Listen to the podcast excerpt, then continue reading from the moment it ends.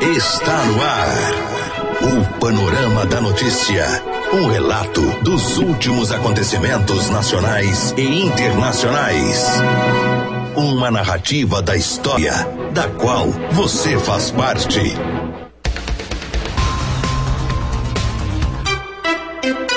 Agora 10 e meia.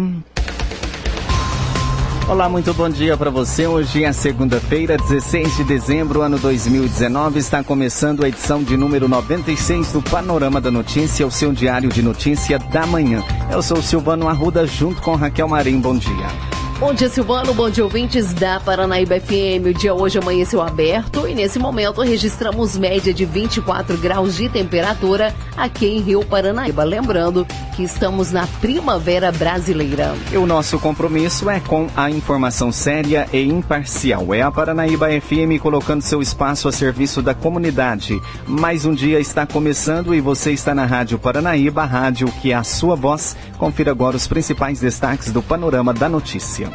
Nesta edição do Panorama da Notícia, você vai saber que. Bandidos rendem funcionários de distribuidora de bebidas, disparam em cofre, mas fogem sem levar nada. Ministério Público Federal recomenda que DENIT garanta recursos para continuação das obras de reforma da BR-354. Carro sai da estrada vicinal e provoca acidente na BR-354 em Rio Paranaíba. E ainda 20 dos 27 vereadores de Uberlândia são alvos de operação contra desvio de verba de gabinete. Isso e muito mais a partir de agora no Panorama da Notícia. Agora 10h32 e o Ministério Público Federal recomendou à Diretoria de Infraestrutura rodoviária do Departamento Nacional de Infraestrutura de Transporte, o DENIT, que aloque todos os recursos necessários à continuidade das obras e serviços de recuperação, restauração e reforma da BR-354, de forma a garantir sua conclusão já no próximo cronograma previsto nos contratos com a empreiteira. A reforma da BR-354 foi dividida em dois lotes. Lote 1, que resultou no contrato UT-19-2019, relativo ao trecho entre a cidade de Rio Paranaíba e a BR-262, e lote 2, contrato UT-19-2019, para as obras no trecho entre os municípios de Rio Paranaíba e Patos de Minas. Ambas as licitações foram vencidas pela mesma empresa, que é a Pavidez Engenharia. Acontece que devido às péssimas condições do piso asfáltico no trecho referente ao lote 2, deu-se preferência a iniciar a execução do contrato T19/2019.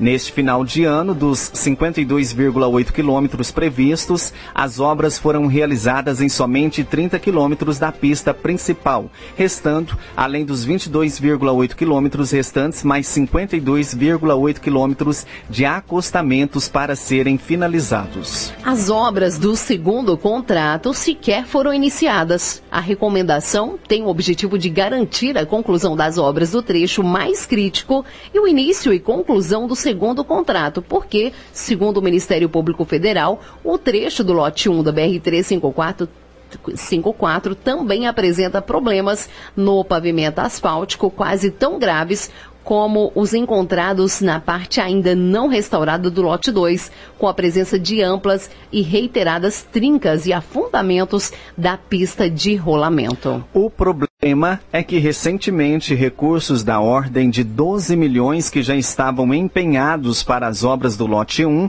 justamente no trecho mais crítico da BR 354, onde os serviços inclusive já tiveram início, foram remanejados pela diretoria de infraestrutura rodoviária para outra finalidade, sem qualquer previsão de que tal quantia seja reposta ao DENIT Minas Gerais. O Ministério Público Federal alerta que ainda permanecem péssimas as condições do pavimento da BR-354 em todos os trechos ainda não recuperados, colocando em risco a vida e o patrimônio de milhares de usuários que utilizam diariamente essa rodovia. Relatórios da Polícia Militar Rodoviária referentes ao período de janeiro de 2018 a novembro de 2019 apontam a ocorrência de 292 acidentes com 278 vítimas fatais e feridas. Para o Ministério Público Federal, a eventual paralisação das obras já em curso, além do grande custo econômico e social que acarretará pela impossibilidade de uso e fruição a, da queda adequada dos serviços, também poderá gerar enormes prejuízos financeiros para o poder público, com o, o, o perecimento de estruturas e materiais já utilizados e assunção de novos custos, quando de sua retomada para nova mobilização de equipamentos, pessoas e materiais. O DENIT terá um prazo de 10 dias para informar o acatamento da recomendação.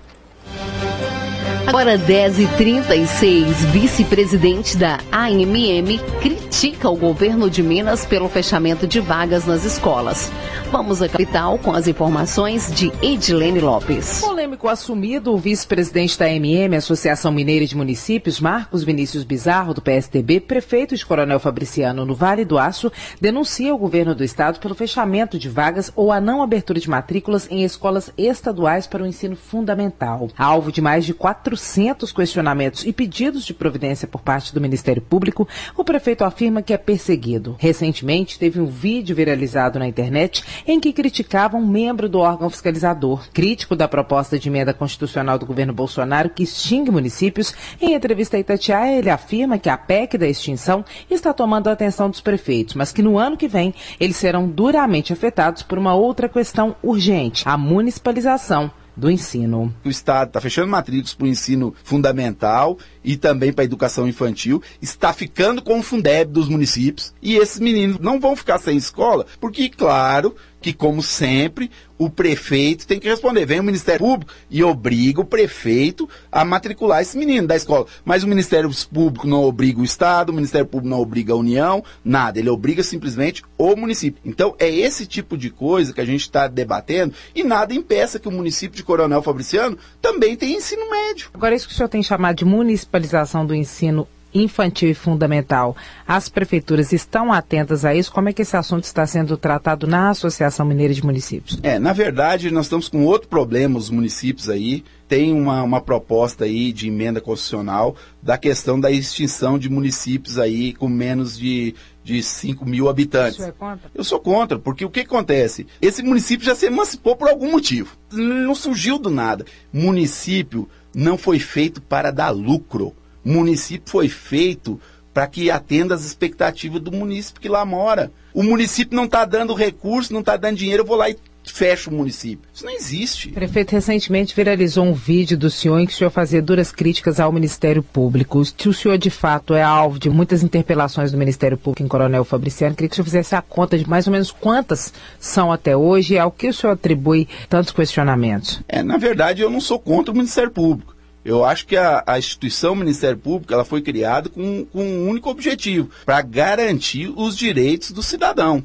Esse é o, é, é, é o principal tema de trabalho e que respeite realmente as leis que estão aí tanto a nível de poder executivo, legislativo, como o próprio judiciário, o Ministério Público. Teoricamente, ele está ali para mediar todos esses, esses três poderes. O meu negócio em Coronel Fabriciano é pontual. É contra um promotor só. Eu não tenho problema com os outros promotores, não. Eu tenho problema com um promotor que ele usa o seu gabinete como lugar de despacho dos meus opositores. Sobre a municipalização citada pelo prefeito, a Secretaria de Educação de Minas esclarece que o plano de atendimento é uma ação que acontece anualmente na rede rede estadual e tem como objetivo a organização das escolas para atendimento e garantia de vaga aos estudantes do ano subsequente. Ainda de acordo com a secretaria, serão garantidas vagas para atender a demanda de todos os estudantes. Em relação ao Fundeb, o Fundo de Desenvolvimento da Educação Básica, a partir da absorção dos alunos dos anos iniciais do ensino fundamental pelo município, de acordo com a secretaria,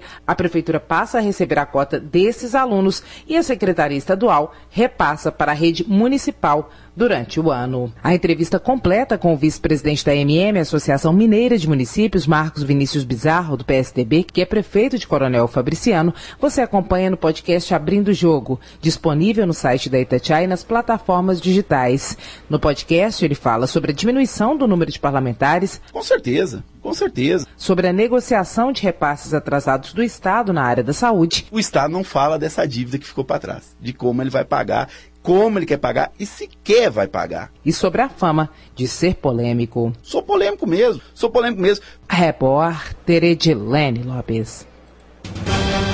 Agora 10h40 e risco dos escorpiões e o que fazer para deixá-los longe de casa. A reportagem é de Camila Campos. O tão temido escorpião que causa tanto pânico, especialmente para quem tem filhos pequenos e pais idosos, sobe paredes e pode chegar muito bem em prédios altos. O alerta que vale então tanto para quem mora no interior, em pequenas cidades, é um alerta que vale inclusive para quem mora em grandes capitais como Belo Horizonte.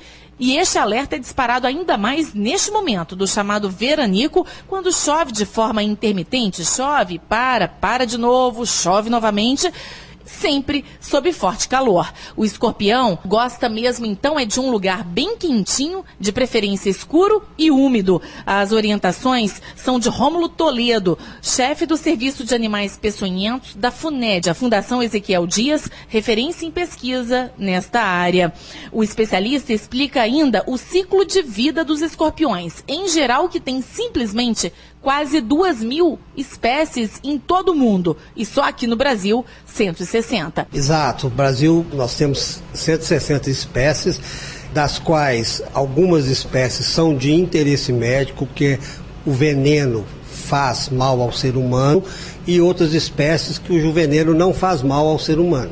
E aí a pessoa tem que, em todo caso de acidente, procurar atendimento médico. O escorpião, ele se alimenta de insetos, então ele gosta muito de comer barata. E ele percebe cheiro da barata, presença da barata. Então, aonde tem barata, tem escorpião. Então, o escorpião ele pode invadir as casas atrás do alimento que é a barata. Agora vamos pensar nos inimigos do escorpião. Quais animais comem escorpião? Tem vários inimigos naturais dos escorpiões, principalmente as aves. Agora, existem mamíferos também que predam o escorpião. E é interessante ter alguma ave para se afastar o escorpião da casa da gente? É interessante ter Quais?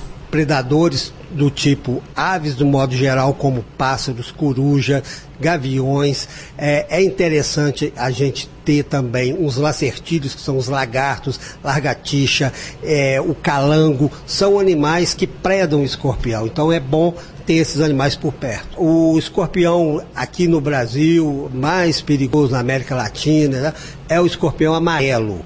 É esse escorpião comum em Belo Horizonte, Minas Gerais, na região sudeste. Para o escorpião, não há barreiras ele sobe parede lisa, chega em prédios altos, que é um cenário muito comum aqui da região urbana, de grandes capitais, ou ele é mais temido lá no interior, em pequenas cidades? Em zona urbana, é isso que você falou. Ele consegue subir parede, ele consegue passar debaixo de porta, ele procura lugar mais apropriado para ele, mais úmido, mais quente. Né? Escuro também. Escuro, ele adora. Então ele procura esses lugares, ele acaba invadindo a casa da gente. Então por isso que a noite é o período em que mais acontecem os acidentes? É, à noite os escorpiões movimentam mais, porque eles gostam de à noite estar tá andando, porque barata também anda à noite e eles podem se encontrar, então é o momento dele fazer o repasto dele, né? E é um momento também assim dele fazer caminhadas às vezes longas, né? E estar é, encontrando o ser humano. Então, como não tem barreira, sobe pelas paredes, inclusive lisas, mas ao mesmo tempo a gente conseguiria com práticas mais domésticas tentar diminuir esse acesso dele à nossa casa? Como? Além de fechamento de ralos. Sim, é o que a gente chama de barreira física e sanitária. Barreira física a gente impedir a entrada do escorpião colocando tela nas janelas, porta telada, borracha de vedação na porta, ralo fechado ou tampado, tampas de vasos abaixadas e a questão de saneamento de limpeza. É, estando tudo limpo, não tendo lixo, sujeira, não vai ter barata, não vai ter inseto, aí provavelmente o escorpião não vai permanecer nesse local. Aconteceu um acidente, o mais rápido que se chegar num hospital de porte como o do João 23, que tem o veneno, é a melhor saída? É, todo caso de acidente é procurar imediatamente a unidade de tratamento ou então outro recurso, que é o caso dos bombeiros, para ser removido para um local de atendimento mais adequado onde se encontra o soro para fazer o tratamento. Falamos com Rômulo Toledo, ele que é o chefe do Serviço de Animais Peçonhentos da FUNED, a Fundação Ezequiel Dias, referência em pesquisa nesta área de animais que injetam veneno, como o escorpião. A polícia. A serviço da comunidade.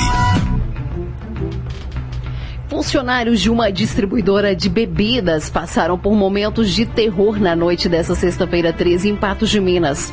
Dois homens chegaram ao local, renderam os trabalhadores que estavam na portaria e tentaram roubar todo o dinheiro que estava no cofre. Eles chegaram a disparar contra o cofre para tentar abri-lo. Como não conseguiram, evadiram às pressas sem levar nada. O fato aconteceu por volta das 19h30 em uma distribuidora próximo ao presídio Sebastião Satiro e, de acordo com o um registro da ocorrência, três homens chegaram em uma, uma, uma Fiat Estrada e, enquanto dois desceram e armados renderam os funcionários, o outro assaltante ficou no carro para dar cobertura. Os dois criminosos, com roupas escuras e capuzes, anunciaram o assalto e levaram os funcionários que estavam na portaria para onde fica o cofre da empresa. Os funcionários disseram que não tinham acesso cof ao cofre e os criminosos então deram dois disparos de arma de fogo na direção ao cofre na tentativa de abri-lo. Como não tiveram sucesso, eles resolveram ir embora sem levar nada. De acordo com os funcionários, eles entraram no veículo e evadiram em rumo ignorado. A polícia militar foi acionada logo em seguida e teve acesso às câmeras de segurança. Os militares descobriram ainda que o carro utilizado na tentativa de se trata de um veículo furtado no dia 4 de dezembro no bairro Ipanema. Diligências ainda estão sendo realizadas para tentar localizar e prender os criminosos, bem como recuperar o veículo furtado.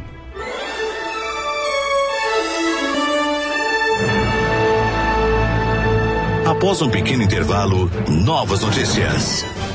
Ir ao açougue tem se tornado uma tarefa difícil nas últimas semanas devido ao preço alto das carnes. E ainda mineiras só ficam atrás das paulistas na busca por congelamento de óvulos. Rádio Paranaíba. Retomamos para que você saiba o que está sendo notícia hoje. Agora... 10h51. A Polícia Militar Rodoviária registrou na noite dessa sexta-feira, dia 13, um acidente no, de trânsito no quilômetro 324 da BR-354 em Rio Paranaíba. De acordo com as informações, os militares faziam patrulhamento quando depararam com o um acidente às margens da rodovia. Em conversa com os motoristas de 27 e 46 anos, estes relataram que um Fiat Uno Mille que seguia sentido São Gotardo a Carmo do Paranaíba colidiu com outro Fiat Uno é, CS que entrou na via saindo de uma estrada vicinal. Apesar dos danos materiais, ninguém saiu ferido, ninguém ficou ferido. Durante a fiscalização de documentação, foi constatado que o Fiat Uno Mille de Carmo do Paranaíba estava com o licenciamento de 2018 vencido. Foi feita a atuação e o veículo acabou sendo removido para o pátio credenciado do Detran de Rio Paranaíba. 10 e 52 e mineiras só ficam atrás das paulistas na busca por congelamento de óvulos. A reportagem é de Eustáquio Ramos Em muitos casos, é aquela mulher que às vezes quer se dedicar à sua profissão, à sua carreira e querem engravidar mais tarde, depois dos 35, 40 anos de idade. Para falar sobre esse procedimento, os pontos positivos e negativos, quais são as medidas que a mulher deve tomar, nós vamos conversar agora com a médica Cláudia Navarro. Ela é mestre e doutora em medicina na área de obstetrícia e ginecologia, especialista em reprodução assistida. Doutora Cláudia, em primeiro lugar, como congelar um óvulo? A mulher tem que procurar sua ginecologista, tem que procurar que tipo de especialidade, uma clínica, um laboratório para fazer esse congelamento? Que tem crescido muito é o congelamento social de óvulos, no caso. Ou as mulheres elas estão muitas vezes casando mais tarde, definindo pela maternidade mais tarde, e com isso ela vai ter uma queda na fertilidade a partir dos 35 anos, bem acentuada depois dos 37. E com essa questão de postergar uma gravidez, ela diminui muito as chances de vir a engravidar. Então, nesse caso, ela vai procurar uma clínica de reprodução assistida, ela vai passar por uma série de exames, por uma indução da ovulação e vai ser feita a coleta desses óvulos pegar um exemplo. A mulher aos 30 anos de idade está se dedicando à carreira e não quer engravidar naquele momento. Aí ela vai e faz o congelamento dos óvulos. E resolve engravidar aos 40 anos de idade. Aí o óvulo é implantado nela depois de ser fertilizado lá com espermatozoide. Então ela vai ficar grávida aos 40 anos de idade. É como se ela estivesse engravidando aos 30 anos de idade. A qualidade da gravidez é como se ela tivesse 30 anos? Sim, Eustáquio. Nós temos que fazer duas considerações. Primeiro, com relação à qualidade do óvulo, qualidade do embrião, a chance de ter uma malformação, é a mesma de uma paciente com 30 anos. O que nós temos que considerar é que essa mulher, ela com 40 anos, tem uma chance muito maior de apresentar uma gravidez de alto risco. Mas isso independe da idade do óvulo que gerou aquela gravidez. E aí, quando ela resolve engravidar e o óvulo está lá na clínica de reprodução, qual é o procedimento que é feito para que ela possa engravidar? Bom, os óvulos são descongelados usa-se o sêmen do parceiro dela, ou um caso de produção independente, que hoje a gente sabe que é comum, usa-se o sêmen de um banco de sêmen. Esse sêmen, então, ele vai fertilizar aquele óvulo, espermatozoide geralmente é injetado direto dentro do óvulo que foi descongelado, forma-se o embrião. E em torno de cinco dias depois dessa fertilização, aquele embrião ele é transferido para o útero da mulher, que pode ou não engravidar. Por que, que pode ou não acontecer? Já que o óvulo já está com o espermatozoide, por que não necessariamente em 100% dos casos vai ter a gravidez? É uma resposta difícil, Eustáquio, porque nós sabemos que a fecundidade da raça humana é muito pequena, em torno de 20%. Então, nós temos casais que têm relação no período fértil, que não têm nenhum problema de infertilidade e não engravidam. Por isso que quando a mulher congela, tem que congelar vários óvulos e não somente um? É, porque cada etapa se vai tendo uma perda. Por exemplo, congelou X óvulos, quando você vai descongelar, pode ser que algum deles degenere, pode ser que quando você vai fertilizar, nem todos fertilizem, apesar de às vezes injetar o espermatozoide dentro do óvulo, às vezes eles fertilizam, mas não vão dividir. Por isso é que o ideal é que se congele um número maior de óvulos. Quanto que é o procedimento de congelamento de óvulos? É, paga um, um valor quando ele é congelado e quando é descongelado, paga um valor mensal, anual para manutenção daquele óvulo congelado? Você tem o pagamento da clínica, né, que é o, o que você vai pagar é, de equipe médica, clínica, anestesia, isso tudo. Tem um gasto com a medicação, que também é um, é um gasto significativo, digamos assim, e depois você tem que pagar uma manutenção anual. A senhora tem ideia de valores do congelamento, do primeiro pagamento e dessa manutenção que a senhora está dizendo? Eu acredito que isso deve variar em torno de uns 10, 15 mil. E a manutenção também, acredito que talvez esteja em torno de mil reais, mas isso que eu estou passando são valores médios de mercado. Repórter Eustáquio Ramos.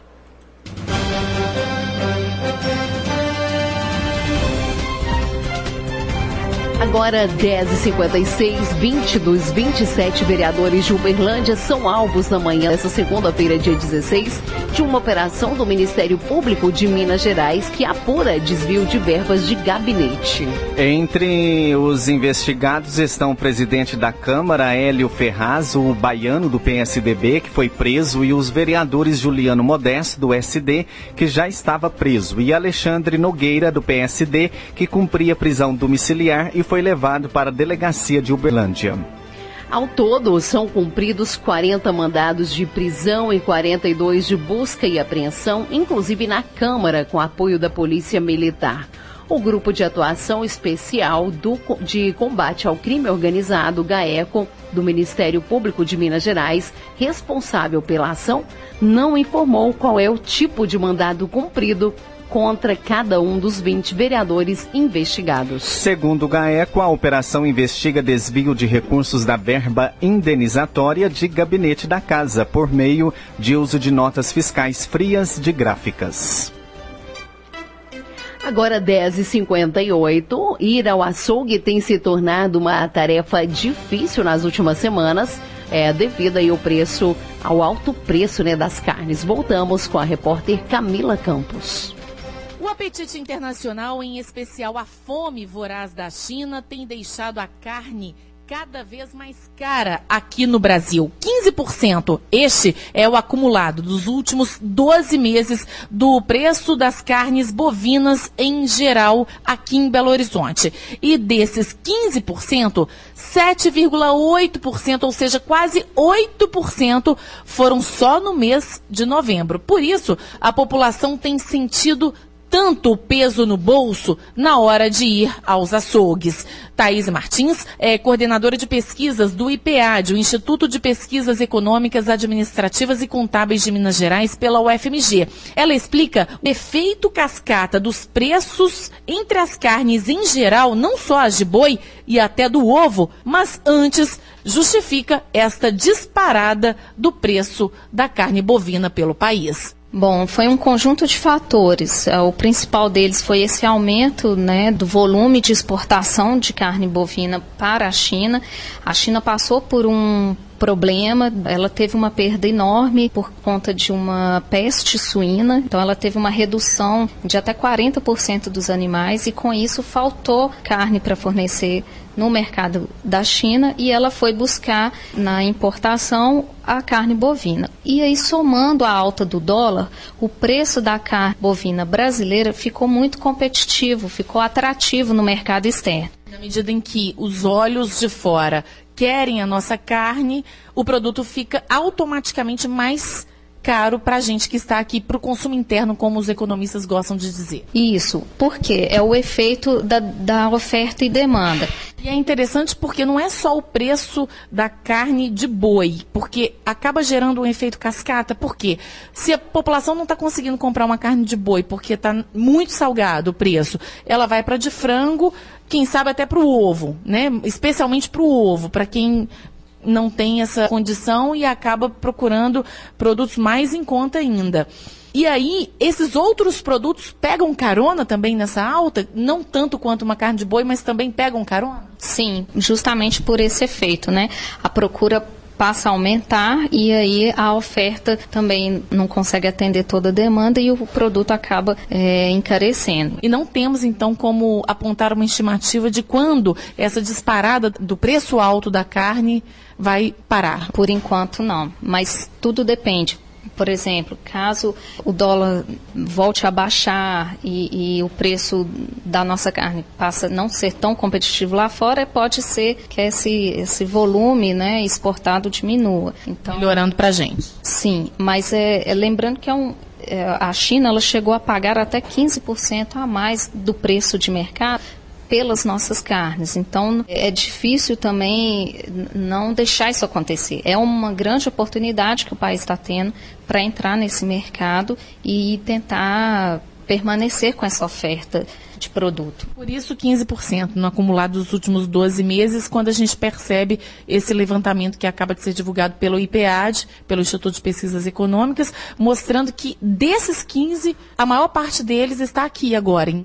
E aí nós temos alguns tipos de carne que o aumento foi ainda maior, né? Chegamos aí em novembro com carnes até 11, 12% maior do que o preço praticado em outubro. Então, todos estão sentindo isso realmente e nessa época em que a procura é muito maior. Falamos com Thaís Martins, coordenadora de pesquisas do IPAD, o Instituto de Pesquisas Econômicas, Administrativas e Contábeis de Minas Gerais, pela UFMG. Agora 11 horas e 2, Panorama da Notícia, um oferecimento de CEMIG. Esse foi o Panorama da Notícia, edição de número 96, nessa segunda, 16 de dezembro de 2019, com a apresentação de Silvana Ruda e Raquel Marim. Panorama da Notícia, uma produção do Departamento de Jornalismo da Paranaíba FM.